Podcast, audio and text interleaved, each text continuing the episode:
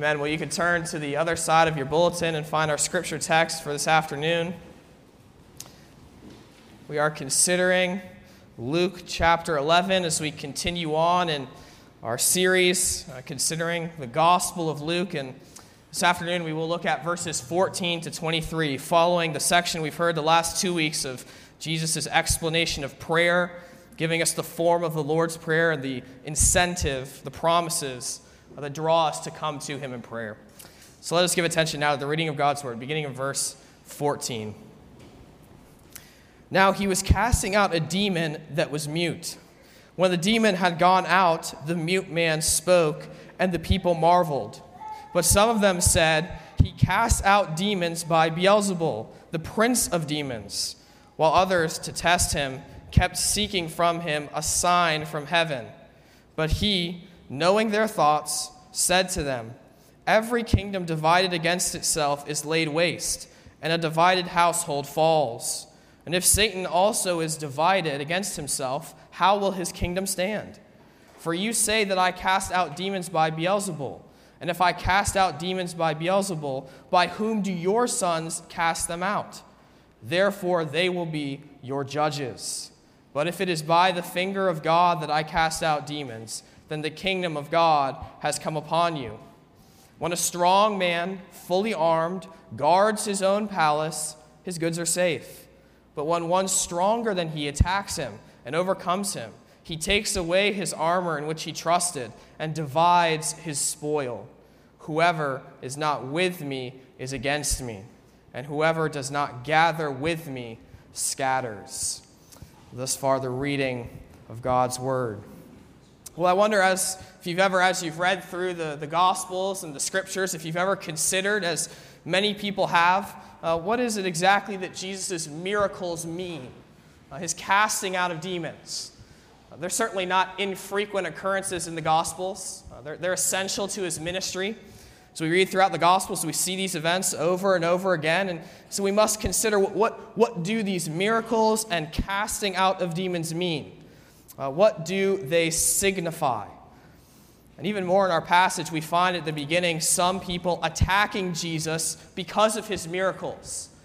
As he casts out, we see in verse 14 the, the demon out of the, the, uh, the mute man. Uh, we find those questioning and attacking Jesus, attacking by what authority he comes to do these things. And in fact, saying that the authority that he has to cast out demons comes from Satan himself, the prince of demons.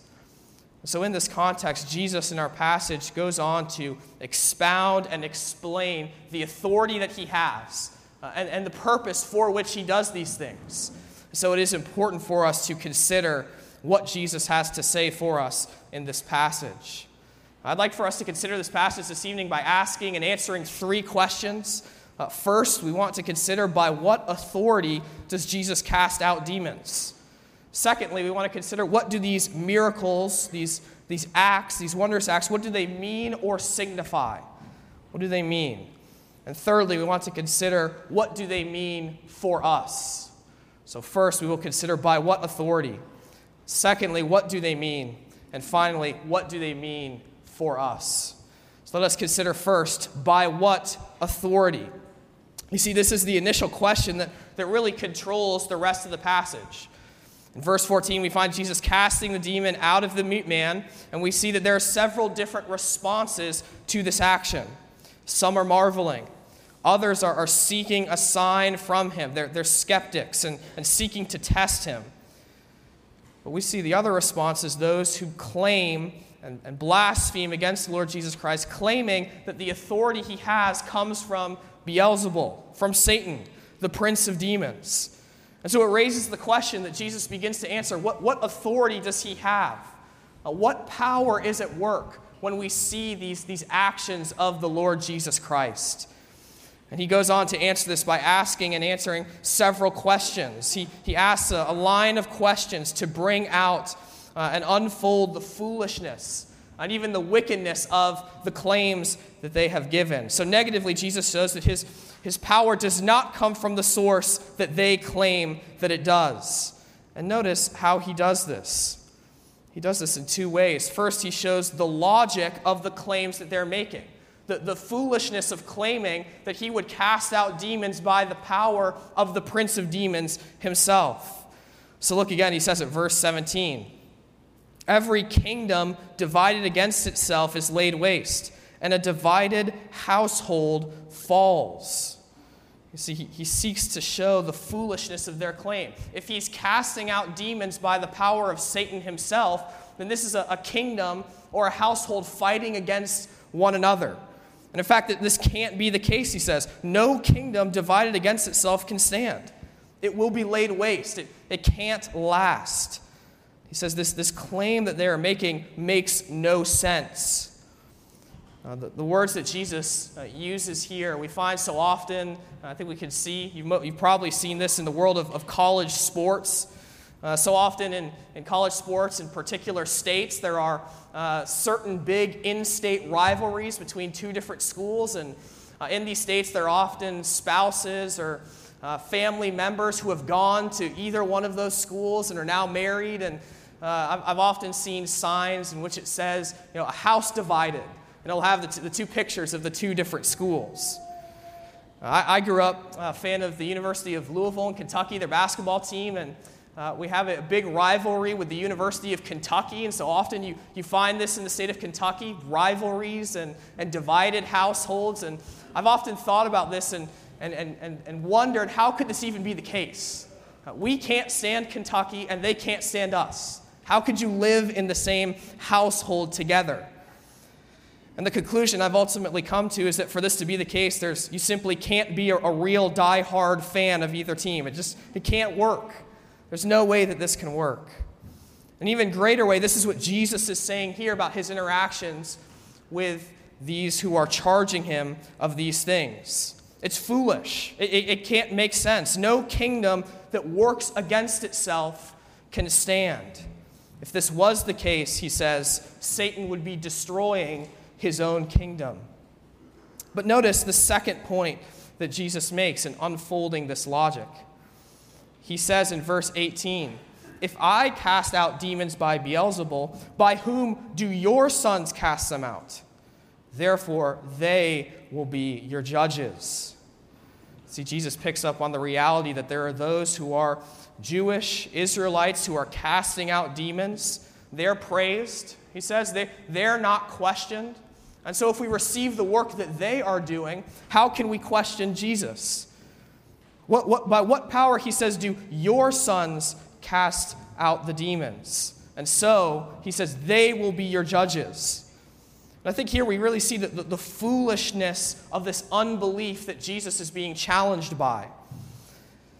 Matthew Henry, the great Bible commentator, uh, commenting on this verse, says that it is gross hypocrisy to condemn that in those who reprove us, which yet we allow in those that flatter us. And so we see this, this gross hypocrisy, the, the foolishness of their claim. And so Jesus clearly shows his power is not that which they claim. It is not a power from Satan. So, so what is this power? What is the authority that he has that is at work in his ministry? Well, notice he, he, he says this in verse 20. But if it is by the finger of God that I cast out demons, then the kingdom of God has come upon you. You see, the power, Jesus says, that is at work within him is, is not that power, but it is the power of God. This is, he says, the sign that the kingdom of God, and in fact, the king of this kingdom, has come. God's work, God's power, he says, is at work amongst you in these things. It is the, the finger of God, his very power, that is at work. And so Jesus says very clearly this is the power of God. The kingdom has come, the king is here. And in this, he refutes the claims of those challenging him. And so we see what, what power he has by, by virtue of, of what authority does he do those things? But secondly, we want to consider even further what does this mean? Uh, what does it mean that he, by the power of God, being the eternal Son of God, is casting out demons? I think we see this very clearly in the parable that he gives in verses 21 and 22. Uh, this, this story of, of a strong man guarding his palace. Uh, in doing so, Jesus is, is saying that his divine authority, uh, shown in, in the casting out of demons, has, has a deep and profound meaning at work.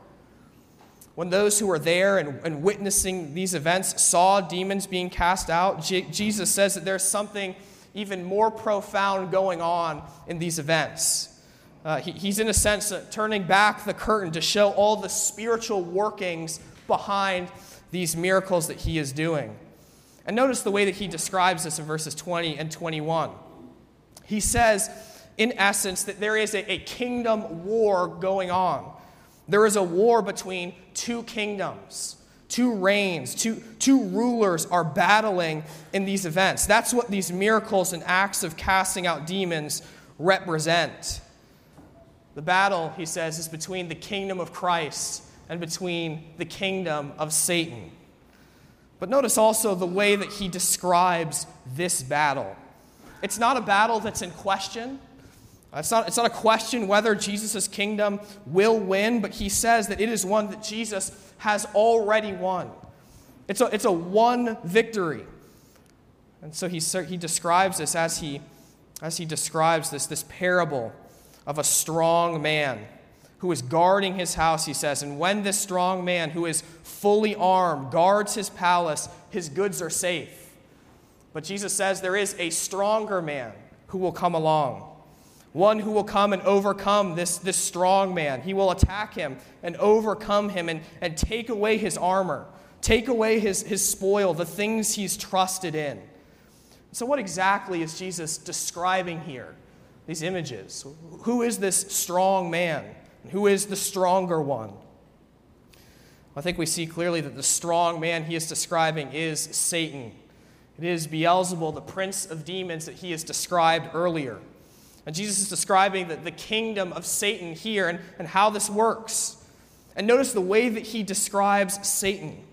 He does describe Satan as a, a strong man who has a kingdom that is powerful I think we're reminded of this in the, the great words of Martin Luther and that uh, hymn, A Mighty Fortress is Our God, that we've, we've sung just this past Lord's Day. Remember, he describes uh, the, the character and work of Satan in this hymn in the very beginning, and he says this For still our ancient foe does seek to work us woe. His craft and power are great, and armed with cruel hate. On earth is not his equal. You see, this is exactly what Jesus is saying. Satan is a powerful one, he has a powerful kingdom. He has a powerful hold on all those who are under his kingdom, who are in slavery to him, under sin and death, under his power and control. This is Satan's kingdom. But notice he describes even far further as he goes on in this parable the victory of his own kingdom over Satan. You see, Jesus here describes himself as the stronger man, the one who comes and binds Satan, attacks him, and overcomes him, and therefore is able to plunder his own house. And Jesus says that this is exactly what is going on in the casting out of demons that we see. Uh, this, this event described in verse 14 at the beginning of our passage is evidence of this victory that Jesus has accomplished. He is plundering Satan's house as he casts out demons. This is actively going on. And this plundering that Jesus does is ultimately the redemption of his own people. The, the bringing of his own people out from under the bondage and slavery of, of sin and Satan and death and, and bringing them into his own kingdom. This is exactly what Jesus is describing. Uh, he is here describing himself as Martin Luther again, and, and a mighty fortress is our God describes him.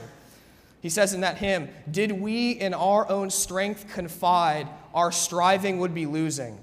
Were not the right man on our side, the man of God's own choosing. Dost ask who that may be? Christ Jesus, it is He. You see, here Jesus is claiming and telling us that He is that right man, the strong man who has come to save His people. So we ask ourselves, how is it that Jesus binds and plunders Satan. Now, how is this event that he's describing actually accomplished? What does he do to bring about this victory? And certainly, we must note several things. Uh, first, as, as one particular commentator, Dr. Brandon Crowe, identifies, it is by his own obedience. Uh, it's by his perfect life that he brings about this, this victory over Satan. It's important for us to understand, I think, the connection between this passage and a passage that's come earlier in Luke's gospel, uh, particularly in Luke chapter 4, uh, where there we find Jesus' temptation in the wilderness, a passage we, we're all familiar with. Where there, there is uh, this, this, this battle, as it were, between uh, Satan and Jesus as he's being tempted in the wilderness, and we find Jesus, by his obedience, overcoming Satan. See, this victory he here describes, we see even at the beginning of his ministry, as he overcomes by his obedient life. But even more, Jesus brings about this victory by his climactic death and resurrection. It is through his death on the cross on his resurrection from the dead, that, from the grave, that, that he brings about this victory, and that he defeats Satan. The Apostle Paul describes this in Colossians chapter 2, verses 14 and 15, where he says that God saved us by canceling the record of debt that stood against us with its legal demands. This he set aside, nailing it to the cross. He disarmed the rulers and authorities and put them to open shame by triumphing over them in him. You see, it is through Jesus' death and resurrection that he has triumphed over the rulers and authorities and Satan himself. But the fi- finality of this victory that Jesus accomplishes is ultimately brought about at his return. When Christ in glory will return and finally bring about this victory. He, again, the Apostle Paul describes this in 1 Corinthians chapter 15. On verses 24 through 26, he says this Then comes the end, when he, meaning Christ, delivers the kingdom to God the Father after destroying every rule and every authority and power. For he must reign until he has put all his enemies under his feet. You see, through these great acts of the Lord Jesus Christ, he tells us here that he has won the victory. He has bound the strong man and defeated Satan. But even here, we must ask uh, when does this, this binding and plundering happen? At what time does this happen? For here, Jesus says that, that he has bound the strong man, he has overcome him. And yet, we all personally know in our lives that, that Satan is very much still at work. The apostle Peter describes this in 1 Peter chapter 5 verse 8. He says there, "Be sober-minded, be watchful. Your adversary the devil prowls around like a roaring lion seeking someone to devour." So the question for us is when does this binding happen? When, when does this plundering that Christ describes here happen? I think we ought to understand that this is both a definitive work and a progressive work. Christ has, in his obedient life and in his death and resurrection, once for all defeated Satan and his kingdom. Satan's kingdom is even now defeated, and yet it is still at work. This definitive victory is progressively worked out in our lives and progressively worked out in history, awaiting the final return of the Lord Jesus Christ.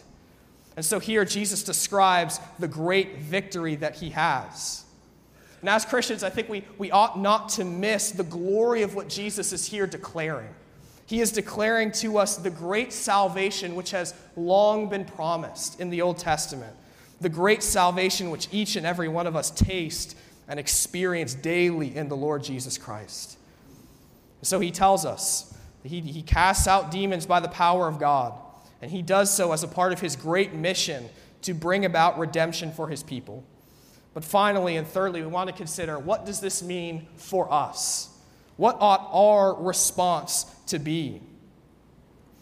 There is the importance of a, of a response demanded, I think, by Jesus' words here. Uh, Christ's victory over Satan is not uh, some abstract reality, but it is a truth that demands a response, it presses for a response from every person. Every person must respond to this reality. And Jesus says this in verse 23. Look again at verse 23.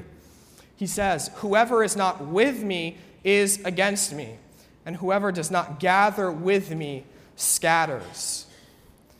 Notice the way that Jesus describes this reality. In effect, what Jesus is saying here is that in this kingdom war, there is no neutrality. That there is no safe spiritual space to, to watch this kingdom war from afar. No, he says, every person is firmly implanted in either kingdom. You are either in the kingdom of Satan, under his bondage, or you are a slave of the Lord Jesus Christ and a member of his kingdom. And so, here in Jesus' words, a question is pressed upon his listeners, the crowd who were with him that day, and upon us as Christians today. Whose side are we on? Uh, whose side will you be on? Will you follow the Lord Jesus Christ? Or are you walking in unbelief? We see this in, in, the, in the, responses of the crowd uh, to Jesus' words. There are some who marvel, they're intrigued by this. There are some who blaspheme against the Lord Jesus Christ, and there are some who skeptically test him. So the question is pressed upon them by the Lord Jesus Christ Are you with me? Will you gather towards me, or will you be scattered? There are only two options. And so, if you're here uh, this afternoon and you have never come to the Lord Jesus Christ by faith, uh, maybe you've heard the gospel preached many times and yet never truly responded. These are words that are both troubling and yet hopeful. For here, Jesus offers the way of salvation because he has bound Satan, because he has triumphed over Beelzebul, there is the option, there is the opportunity to be transferred to his kingdom of light. so this text calls upon you to by, to by faith turn to the Lord Jesus Christ. Perhaps many of us are followers of the Lord Jesus Christ. Uh, we can answer this question by saying that we are on the Lord's side, we are members of his kingdom. And so, what does Jesus' words here mean for us? And I think this declaration of the Lord Jesus Christ is, is full of, of riches of grace for us as his people. Uh, so, so, what should our response be to these words? Well, I think first, our response should be that of joy. We should be joyful in light of the words of the Lord Jesus Christ. We must be joyful because this is the great redemption that Jesus has accomplished for us. His work here of, of binding Satan is that work of bringing us into his kingdom. Again, the Apostle Paul in Colossians chapter 1 describes this, and he says this that he has delivered us from the domain of darkness and transferred us to the kingdom of his beloved Son, in whom we have redemption, the forgiveness of sins. So, if we are those who have been transferred to his kingdom and tasted of his grace, if we are those who have received redemption and the forgiveness of sins, we ought to be those who are joyful in this great redemption which Christ has given to us. But secondly, we ought to be filled with comfort in light of Jesus' words. We as Christians, even now, as we, we live our Christian lives uh, within the, the progressive struggle between Christ's kingdom and, and Satan's kingdom, we are those who can rest securely with comfort and with peace because of, of Christ and what he has done for us. We are members of Christ's kingdom, and we have a king and a head who has defeated our enemy once for all. He is the one who has subdued us to himself, and he is the one who rules and defends us daily in our Christian lives. And so, our daily experience as Christians ought to be that of marked uh, overwhelmingly of comfort and peace in the Lord Jesus Christ. But finally, we also ought to be marked by confidence. If Christ truly has defeated Satan, if he has truly bound the strong man, then that means that we as Christians today can live with confidence in the Lord Jesus Christ. We have the confidence in our Christian lives that, as Paul says in Romans chapter 6, uh, that sin no longer has dominion over us. We can have confidence in the work of the church, that we can have confidence that Satan's kingdom will be destroyed uh, that the kingdom of grace, the church, will be advanced and established, and that the kingdom of glory will be hastened. And ultimately, we can have confidence in our eternal hope that the Lord Jesus Christ will return, that he will bring all things in subjection and under subjection to Him, and that we will be brought into that kingdom of grace at last. And so may we, in hearing these words, rest in these things. May we be marked by a joy, a comfort, and a confidence in the Lord Jesus Christ, even as we dwell upon this great redemption that Jesus has purchased for us as we pray together. Our God in heaven, we come before you and give thanks, O Lord, that you are the God of our salvation in the Lord Jesus Christ. And, O Lord, we ask that you would cause us daily to cling to Jesus by faith, that we might be joyful Christians, that we might be marked by peace and comfort in Christ. And, O Lord, would you cause us to walk with confidence in Jesus Christ? All this we pray in the name of the Lord Jesus Christ. Amen.